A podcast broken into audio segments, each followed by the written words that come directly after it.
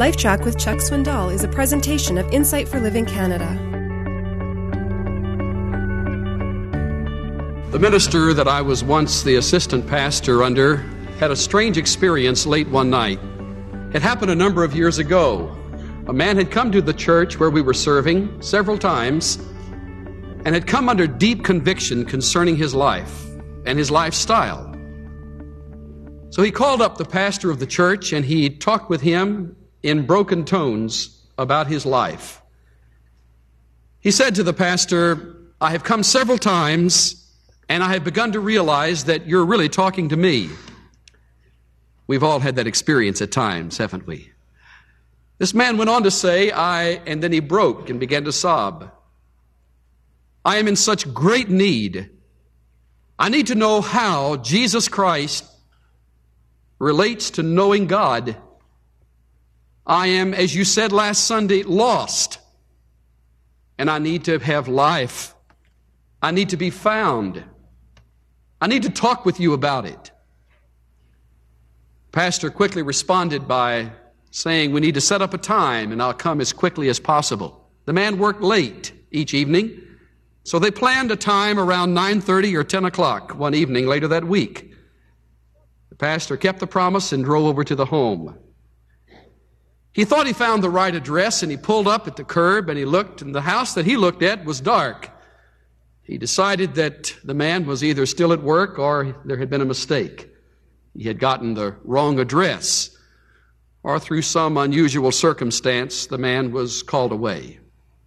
Pastor sat there at the curb for a few minutes in his car and decided, well, he would come back later, later on that week. The next morning, very early, his phone rang again. It was the same man who said, Where were you last night? The pastor said, Well, I thought I was there, but maybe I wasn't. I'm sorry. I didn't see a light on and I thought you were gone. Did I have the wrong address? There was a pause and the man responded, I'm sorry to have inconvenienced you. I'm blind.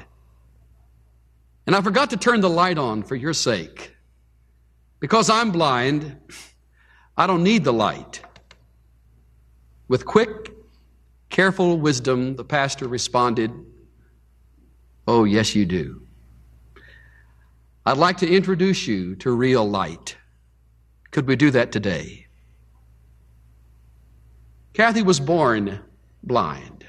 Or so they told her. Three weeks after birth, they informed her parents, who immediately changed in their feelings toward Kathy. And she felt her father never really cared for her, and perhaps her mother loved her. But at the age of 16, there was a parting of the ways, and she went in one direction and her parents in another.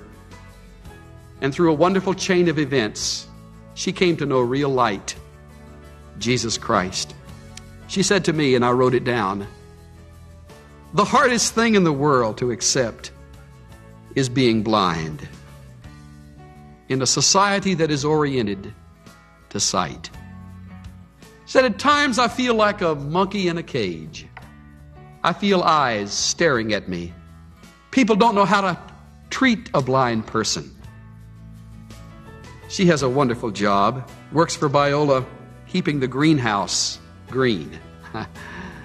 her companion with her that day, who helps drive her back and forth, said, You know, it's an interesting, curious humor that Kathy has. Someone will ask her how that plant is doing. She says, I don't know. I'll have to look at it and see how it's doing.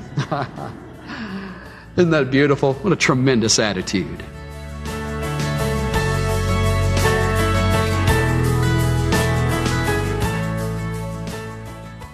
Have you examined your spiritual eyesight lately?